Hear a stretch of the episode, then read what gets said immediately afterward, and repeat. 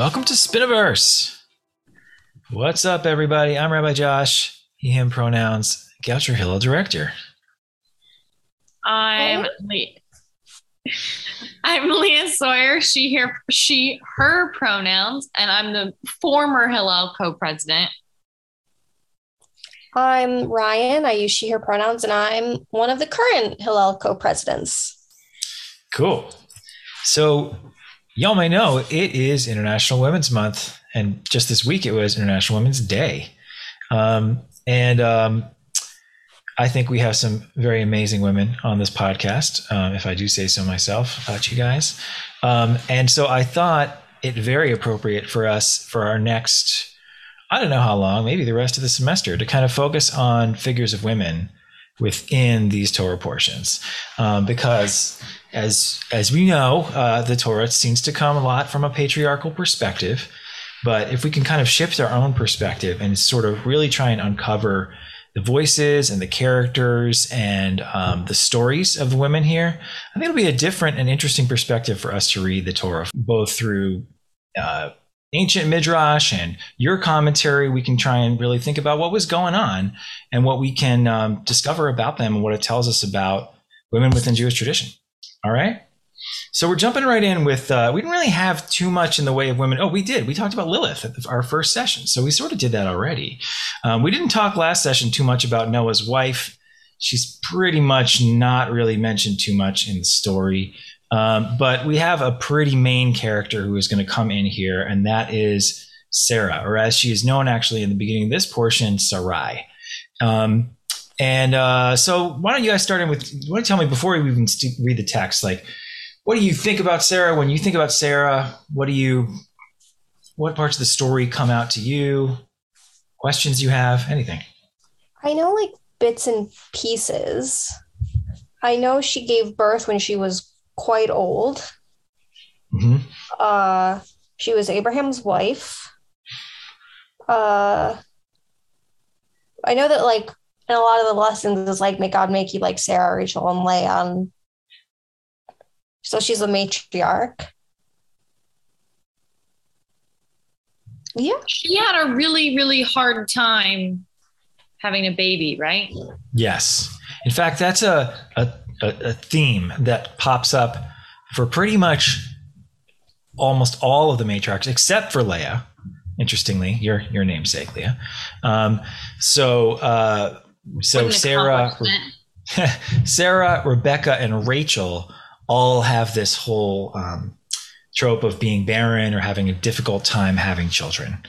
Um, so you want to think about like, well, what does that mean? Where's that coming from? Was that something real people were dealing with?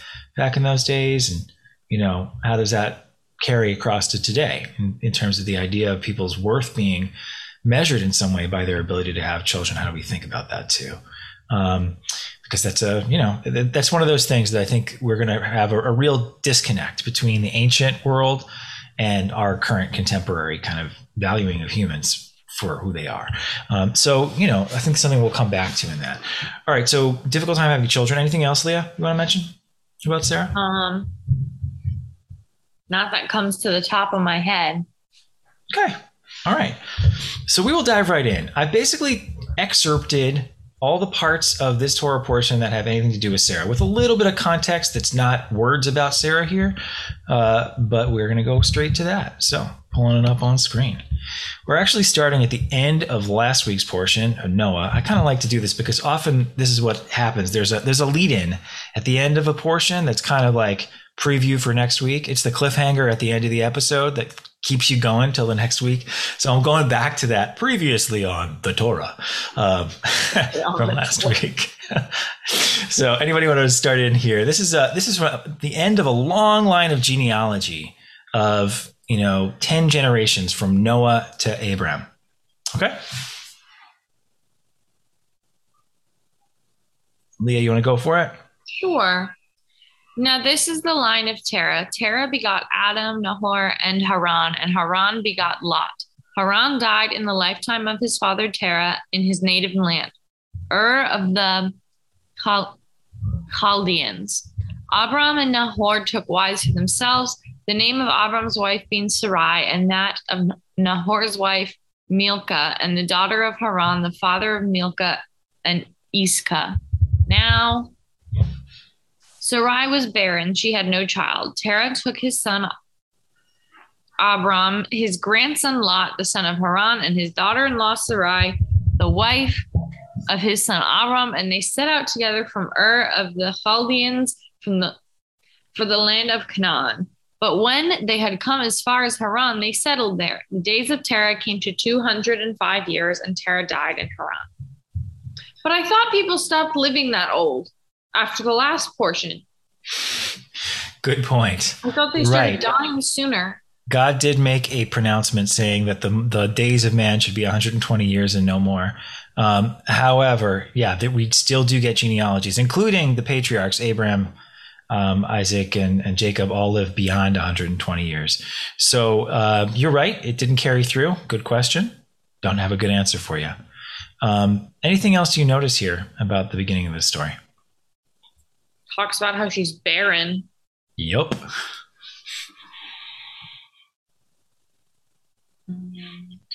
Um, something I noticed that I honestly don't know if I really had noticed before was that I think about Abraham being told, which is what we're going to read next, uh, go out of your native lands to go to the land of Canaan, which becomes Israel.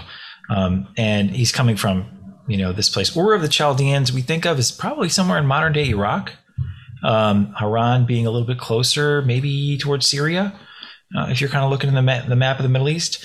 Um, but that Terach actually starts this journey himself. Abraham's father starts this journey himself. Abraham doesn't isn't just like jumping up. So he's kind of continuing his father's journey. And I just never noticed that before. And I thought about like, well, why did he do it? You know, why is he setting out from this place? We don't have any story about God speaking to Terach. Um, we just know he's leaving and, and, all of this. So one commentator tries to uh, sort of answer two questions in one fell swoop.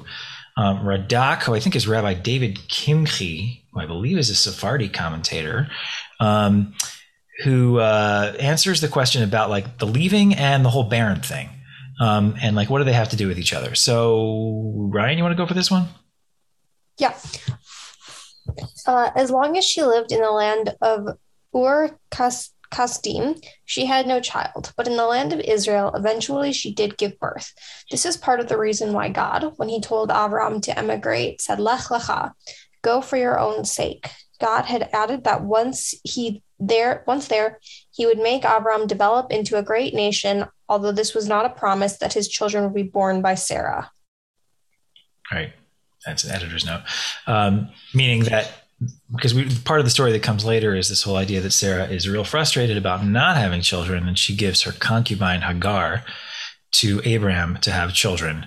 Doesn't that become kind of like common? I remember that happening with um, Leah and Rachel. Absolutely, yeah. Well, yeah, Sounds but like a strange custom, but you know. Doesn't Hagar have a son and then they run away, and that's basically what forms the religion of Islam? Yeah, it, it becomes a very uh, foundational story for Islam and the Arab people as a whole. Um, that Ishmael, um, who is the first son of Abraham, is uh, the is the is the true chosen one. So you know, part of this this whole story about um, through whom does Abraham's kind of lineage go, and where does the promise go through? Is it through Ishmael or is it through um, Isaac, you know, who ends up being Sarah's son after that old age. Spoiler alert, sorry, a little late on that one. Um, is is part of the the conflict in some ways between the text in the Quran, the Muslim holy book, and the and the Torah. Um, so yeah, that's definitely part of the story here. Um, what it's also saying is this whole idea that the land somehow gives Sarah the ability to give birth. Um, and that her it's interesting because I, I always think about it being like you know abraham's supposed to go to the land to inherit the land but if he doesn't have any offspring that ain't going to happen. Uh, so this whole idea about the land being somehow connected with fertility is a really interesting I don't know. It's it's an interesting concept. Um, I don't know what I think about it. You know, positive, negative, whatever. Um, but it definitely comes up a lot. The idea of the land itself, the land of Israel, being connected to fertility, and I think some of it is because the land of Israel has no, very little natural irrigation, by way of waterways, right? There's there's the Galilee, which is a pretty small kind of lake, and the Jordan River, um, but a lot of what Israel is dependent upon is rainfall, um, and so fertility, which is you know connected to ch- childbearing, is also connected to kind of fertility of the earth and the land's fertility. Um, so it's interesting the way they're kind of playing with this here. Any other thoughts on this before we go on? Okay. All right. So we get into a little bit the Sarah story. So as soon as they get to the land, what I just said about fertility of the land, problem. They didn't get rainfall that year. They had a famine. So as soon, pretty much as soon as they get to the land of Israel, they gotta leave. And they go down toward the Negev, which is the desert. So Ryan, you want to go on, this one? Yeah. Uh, then Abram journeyed by stages toward the Negev. Uh, there was famine in the land, and Abram went down to Egypt to sojourn, sojourn there, for the famine was severe in the land. As he was about to enter Egypt, he said to his wife Sarai, I know what a beautiful woman you are. If the Egyptians see you and think she is his wife, they will kill me and let you live. Please say that you are my sister, that it may go well with me because of you, and that I may remain alive thanks to you. When Abram entered Egypt, the Egyptians saw how very beautiful the woman was. Pharaoh's court, court, courtiers saw her and praised her to Pharaoh, and the woman was taken into Pharaoh's palace. And because of her, it went well with Abram. He acquired sheep, oxen, asses, male and female slaves, she asses, and camels. But God. God, thank you, afflicted Pharaoh and his household with mighty plagues on account of Sarai, the wife of Abram. Pharaoh sent for Abram and said, What is this you have done to me? Why did you not tell me that she was your wife? Why did you say she is my sister so that I took her as my wife? Now here is your wife, take her and be gone. And Pharaoh put agents in charge of him, and they sent him off with his wife and all that he possessed. All right. This is one of those ones they skip in Hebrew school. Poor Sarah. Everyone's just like, all these men are just like throwing her around, doing whatever. What is she? I don't think she wants to be doing all these things. It's very bizarre. We don't know because we don't hear her voice, right? So, yeah. so okay, so it's clear Abraham actually gains wealth because of having right. cast off Sarai as his sister and misleading Pharaoh. This is a different Pharaoh, by the way, than the Pharaoh later on with Jacob. And Pharaoh is a title, not a. Not a I found it like eye, eye rolling how this Pharaoh gives Abram slaves. Right? Mm. That's what it said. Mm. And then later on, when later on, because right, Abram becomes like the first Jewish person. And then later on, all those Jewish people will be slaves in Egypt from a different Pharaoh. Hmm. So you're saying karma here? Flip flop there. Yeah, you're you saying some karma coming back to? uh No, no, and just like it's one of those like it's just weird. Yeah, it is weird. Yeah. Well, to skip forward to the story of Passover, isn't it like, and then came a Pharaoh that didn't know Jacob? Yeah, uh, Joseph, Jacob. Yeah, I think it's Jacob. Uh, probably Joseph. I, I, think Joseph at that yeah. point because Joseph is the one he who was buddies with the Pharaoh. Right, right, right. Um, and Egypt was supposed to be eternally fertile because of the Nile, right? The Nile Nile Valley Delta is always fertile, except for that period of time, that Joseph story, in which sometimes, for some reason, things dry up. All right, uh, so um, the I, that that kind of uh, refrain about again fertility and famine that comes up a lot. This whole thing too, by the way, happens again in another story with Sarai and Avimelech, who is a king in the land of Canaan. Um, and there he gets also plagues and all that kind of thing. Um, yeah. I so Abram is like, "Yo, Sarah, I don't want to die, so let the Pharaoh do whatever." Because apparently, I'm, I'm going to pretend you're my sister, and then God gets really mad that that happened, and then sends a bunch of plagues to Pharaoh. Yeah, also a prequel there. It's plagues, almost right? like God respects women more than the men in the story. Huh? Yeah, well, I like that. It's a good answer. For in like this story later on, probably, but for now. right. Yeah. Right, but it says on account of Sarai, like God is ticked off on Sarai's account. Like that wasn't okay. I think God should be pissed off at Sarai's husband uh-huh. for being like, "Oh, I sent you to another man, and now I'm getting all this free stuff, even right. though you're literally my wife." Right. Right. Yeah, it's um, it's uh, you would say in today's parlance, it's a little sus. this whole situation. Maybe greatly sus. Um, so yeah, and you know, there, there, like maybe what's sort of obvious that's in the background here is is uh, women as possession, sexual possession, and you know, where is Sarah's um, consent here to this relationship? Um, yeah. Yeah. I, I think it's interesting that we don't hear Sarah's voice. We don't really hear any woman's voice. Like it, it's all told from well, whatever perspective. It's like, yeah, Sarah's voice isn't like uplifted, even though God is like angry on her behalf. We like we don't hear Sarah's thoughts. Yeah, no, I, I, I tried to look a little bit at the midrash to see about some of this stuff. Unfortunately, I found some stuff. I will be quite honest was was quite uh, misogynist and racist, honestly, that I found in some of the original rabbinic commentary about Sarah versus the women of Egypt. And it just, I, I didn't want to bring that here. It, it, really is of no current contemporary value, uh, except to note that, you know, there's some stuff that there's some stuff in our tradition that I think is really deeply problematic, not just in the Torah, but in the commentary to the Torah. And I, and I freely admit that. Um, nevertheless, I think sometimes there are some interesting thoughts. What I couldn't necessarily find is that. So the question is, what do you think Sarah's voice would have been in those moments? How would you imagine her voice? Um, and that, that I'm leaving up to you. Uh, how would she have reacted? Um, well, like I am alive in a very different time than she was. Mm-hmm. So I think that's tricky because you don't know exactly the situation she was in. True. Um, yeah, I agree. I think, I guess if you wanted to put like, oh, no, um, I I think she like would have been able to speak up for herself. I don't think she needed God. Like, I don't think she would have needed God to be like, yo, this is effed up.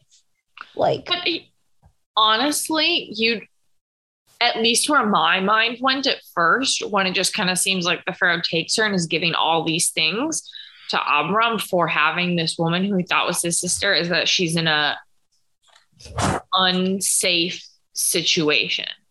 Yeah. Yeah. That's what came to my mind when I was yeah. reading it was that she was I, not in a consensual situation and she was not in a safe situation.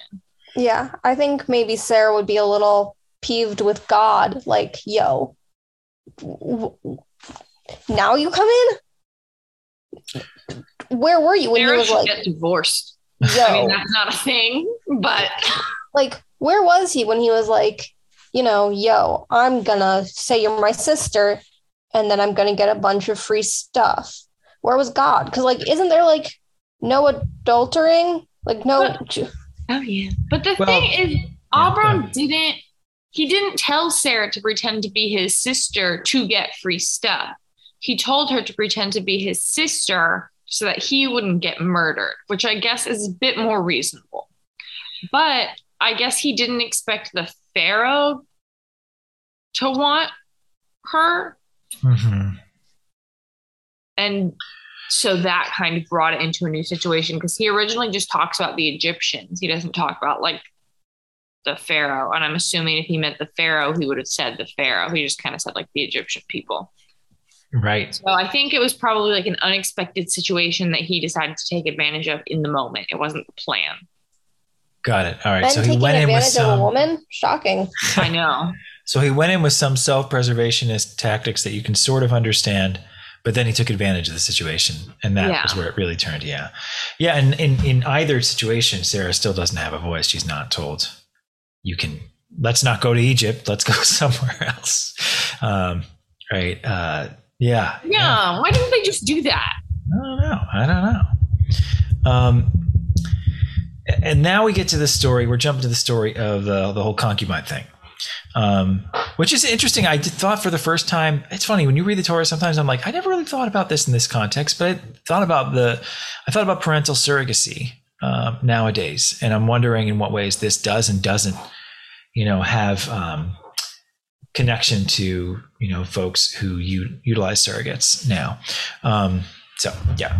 Um, all right. I so have a question. At yeah. this point, does Abram have children from some other woman? Yeah, there's actually uh, oh, that's what I yeah, thought. yeah, down the line after Sarah dies. Sorry, another spoiler alert. Um, but so he does have a child with Hagar, as you're about to see. Then you know he has Isaac with Sarah, and at some point when Sarah dies, it says that he marries another woman whose name was Keturah. Um, there's a kibbutz in Israel named Keturah. Um, some, a lot of the midrash, a lot of the rabbis actually say that Keturah is a different name for Hagar, and that Abraham remarried, you know, the concubine that he had the first child with. No real textual basis for that, um, but that this is probably a third person, and he actually has a number of children with her at this point, um, between the ages of, I guess, somewhere between like 136 for Abraham and 175 or so. yeah. Uh, as many as there are stars in the sky, right? That's, that's what they call a ripe old age. Um, yeah, as many as there are stars in the sky, but none of those children get the same kind of privileges in terms of being part of the Jewish people that Isaac gets and the like, privilege of almost being killed by his father. the privilege of almost being killed by his father. a lot of spoiler alerts here for those who haven't read the Torah. Please, you know, go read it. All right, yeah, so um, every, everyone's afraid of getting the Torah spoiler alert. Torah spoiler Obviously. Alert. okay, um, I'm not sure who's up for the, for reading right now. Leah, I think it's I back to read. you. Yeah, go ahead. Sarai, Abram's wife, had borne him no children. She had an Egyptian maidservant whose name was Hagar. And Sarai said to Abram, Look, God has kept me from bearing. Consort with my maid. Okay. Perhaps I shall have a child. Perhaps I shall have a child through her. And mm-hmm. Abram heeded Sarai's request. So Sarai, Abram's wife, took her maid Hagar the Egyptian after what? After Abram had dwelt in the land of Canaan ten years and gave her to her husband Abram as concubine. He cohabitated with Hagar and she conceived. And when she she saw that she had conceived, her mistress was lowered in her esteem. And Sarai said to Abram, The wrong done me is your fault. I myself put my maid in your bosom. Now that she sees that she is pregnant, I am lowered in her esteem. God decided between you and me. Abram said to Sarai, your maid is in your hands. Deal with her as you think right. Then Sarai treated her harshly and she ran away from her. A messenger of God found her by a spring of water in the wilderness, the spring on the road to Shur, and said, Hagar, slave of Sarai, where have you come from and where are you going? And she said, I am running away from my mistress Sarai. And the messenger of God said to her, Go back to your mistress and submit to her harsh treatment. And the treatment and the messenger of God said to her, I will greatly increase your offspring, and they shall be too many to count. The messenger of God said to her further, Behold, you are pregnant and shall bear a son. You shall call him Ishmael, for God has paid heed to your suffering. He shall be a wild ass of a person, his hand against everyone, and everyone's hand against him. He shall dwell alongside of his kin. And she called God, who spoke to her, you are El Roi, by which she meant, Have I not gone on seen after my being seen? Therefore, the well was called Beer Lahai Roi. It is between Kadesh and Bered. Hagar bore a son to Abram, and Abram gave the son that Hagar bore him the name Ishmael. And Abram was 86 years old when Hagar bore Ishmael to Abram. All right. A lot there. Uh, Sarah, what? What? what? Yeah. Like, I mean, it's fair. No, it's not. I. I I'm struggling to see how any of this is acceptable. No. That is fair. That's fair. Like genuinely, like I, we don't even know if she wanted to be with Abram in the first place. Sarah kind of like, here you go. Yeah. Right. So it's a little interesting because it's a reversal of Sarah's role in the previous part of the story where Sarah doesn't have um, volition, you know, to choose on her own. Here, I think she's um, objectifying Hagar, you know, in a certain way. And so Sarah's taking some some ownership, um, and, but Hagar doesn't necessarily have agency, you know, in this in this choice. Yeah, for sure. Um, There's some really toxic relationships. There are some, yeah, some deeply things. And then, you know, Abraham, he's silent here. You don't hear his voice at the beginning, and he cohabits with Hagar, and she becomes pregnant, and this whole esteem thing, you know, the idea that Hagar thinks she's better than Sarah, which you can sort of understand the dynamics in the household at this point, especially if Hagar was Sarah's slave and was treated, you know, as less than a human being. The idea that she has some kind of um, privilege or just, you know, something that she can be proud of over her mistress, you can get that too. And then so she kicks her out. There's just, by the way, that happens again later on when when Ishmael is 13. Um, when Sarah doesn't like the way that Ishmael is playing with Yitzchak. It says he's mitzacheking Yitzchak. It's not clear what's going on there.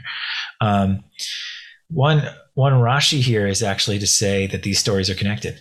Uh, it says that uh, because it says that Hagar is Egyptian, so this says she was the daughter of Pharaoh. When he saw the miracles that had been performed for Sarah's sake, he said, "It's better for my daughter to be a handmaid in this man's house than to be mistress in another man's house." So Pharaoh sells off his own daughter to be to be Sarah's maidservant, according to this, which is even more deeply interesting. And uh, I don't know, you know, hard to. Uh, hard, I, it's a bit hard to buy from the standpoint of why would Pharaoh do that for his own daughter? Clearly, really respects women.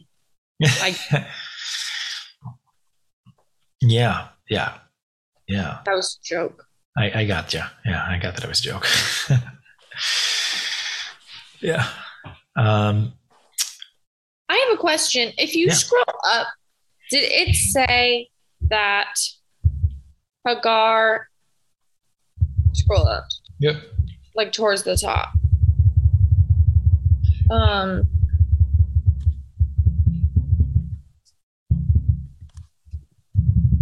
Keep going. Yeah. Does it say? Yeah, he says, she says, consort with my maid, perhaps I shall have a child through her. So was it in the viewpoint that Hagar would have this child and then that child would be Sarah, Sarai and Abram's? Yes.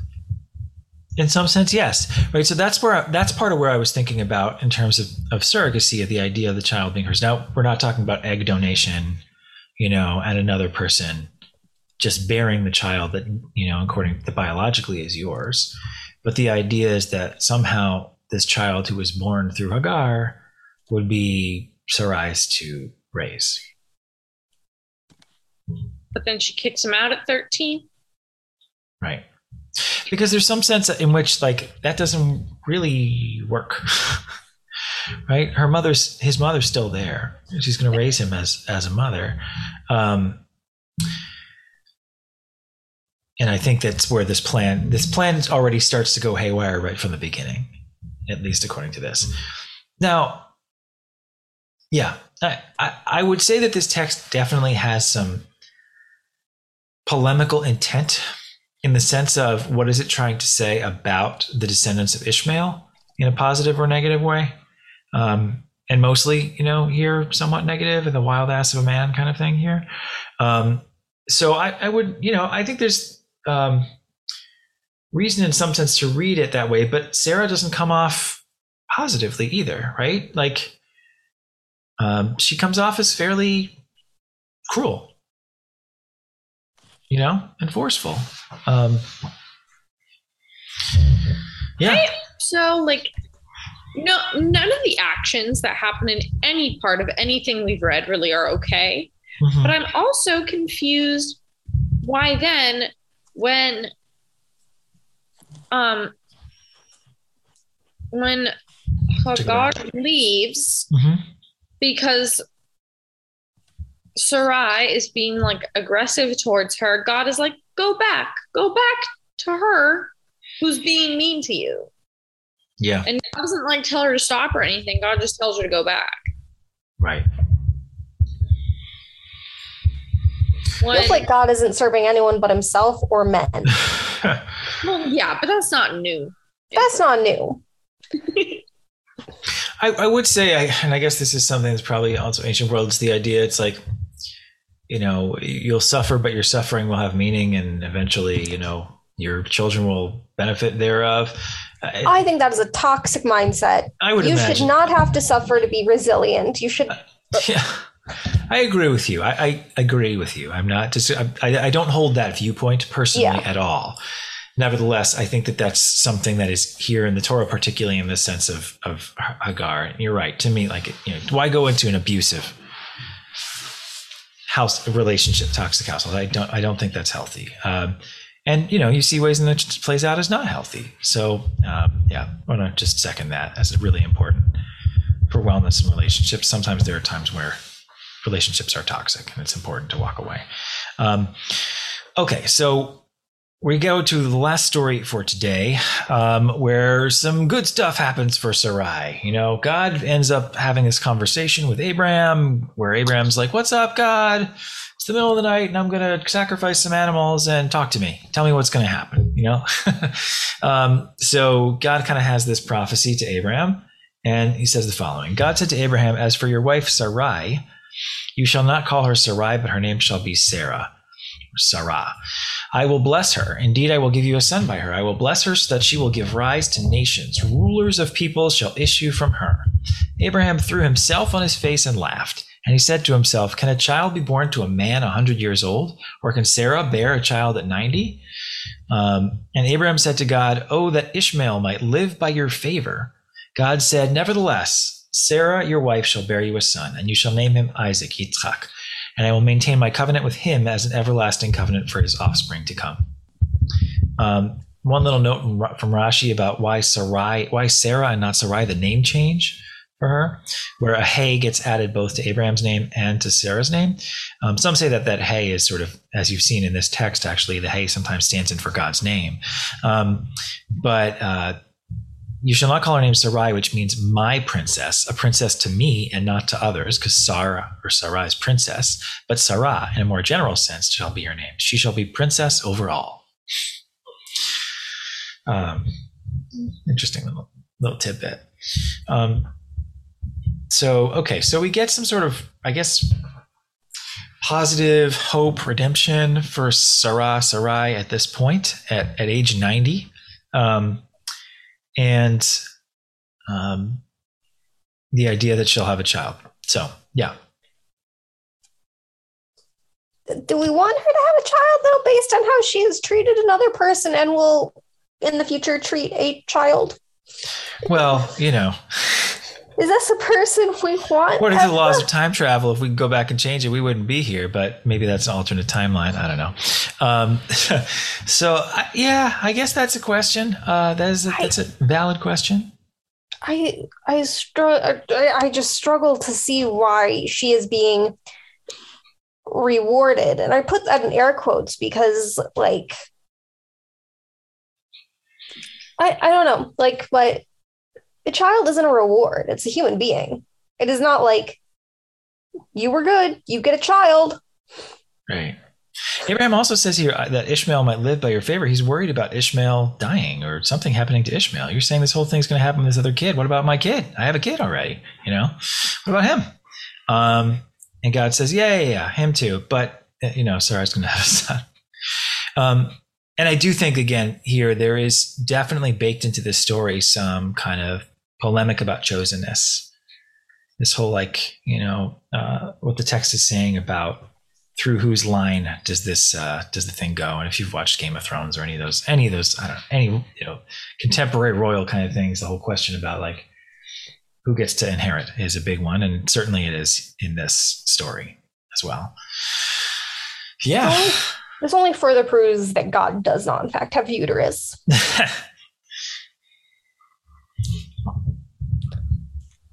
Yeah. Interesting choice for International Women's Month.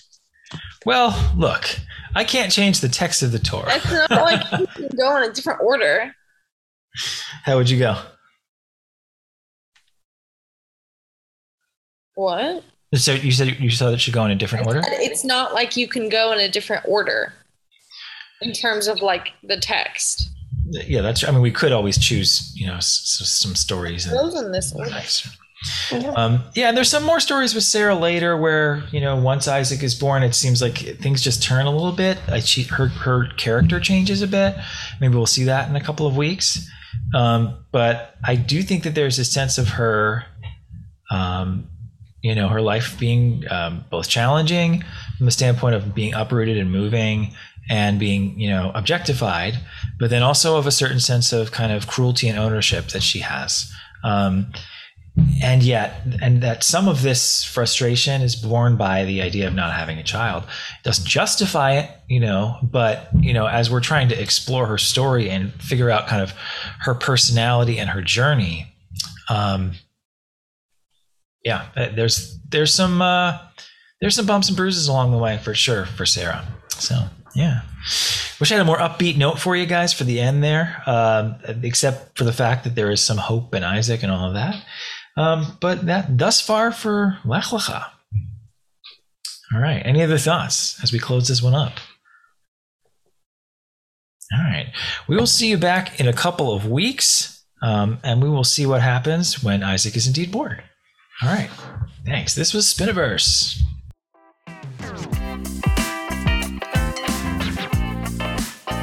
Spiniverse is a production of Goucher Hillel. If you'd like to look at the text that we've been studying today, take a look at the link in our episode description. Have a wonderful week.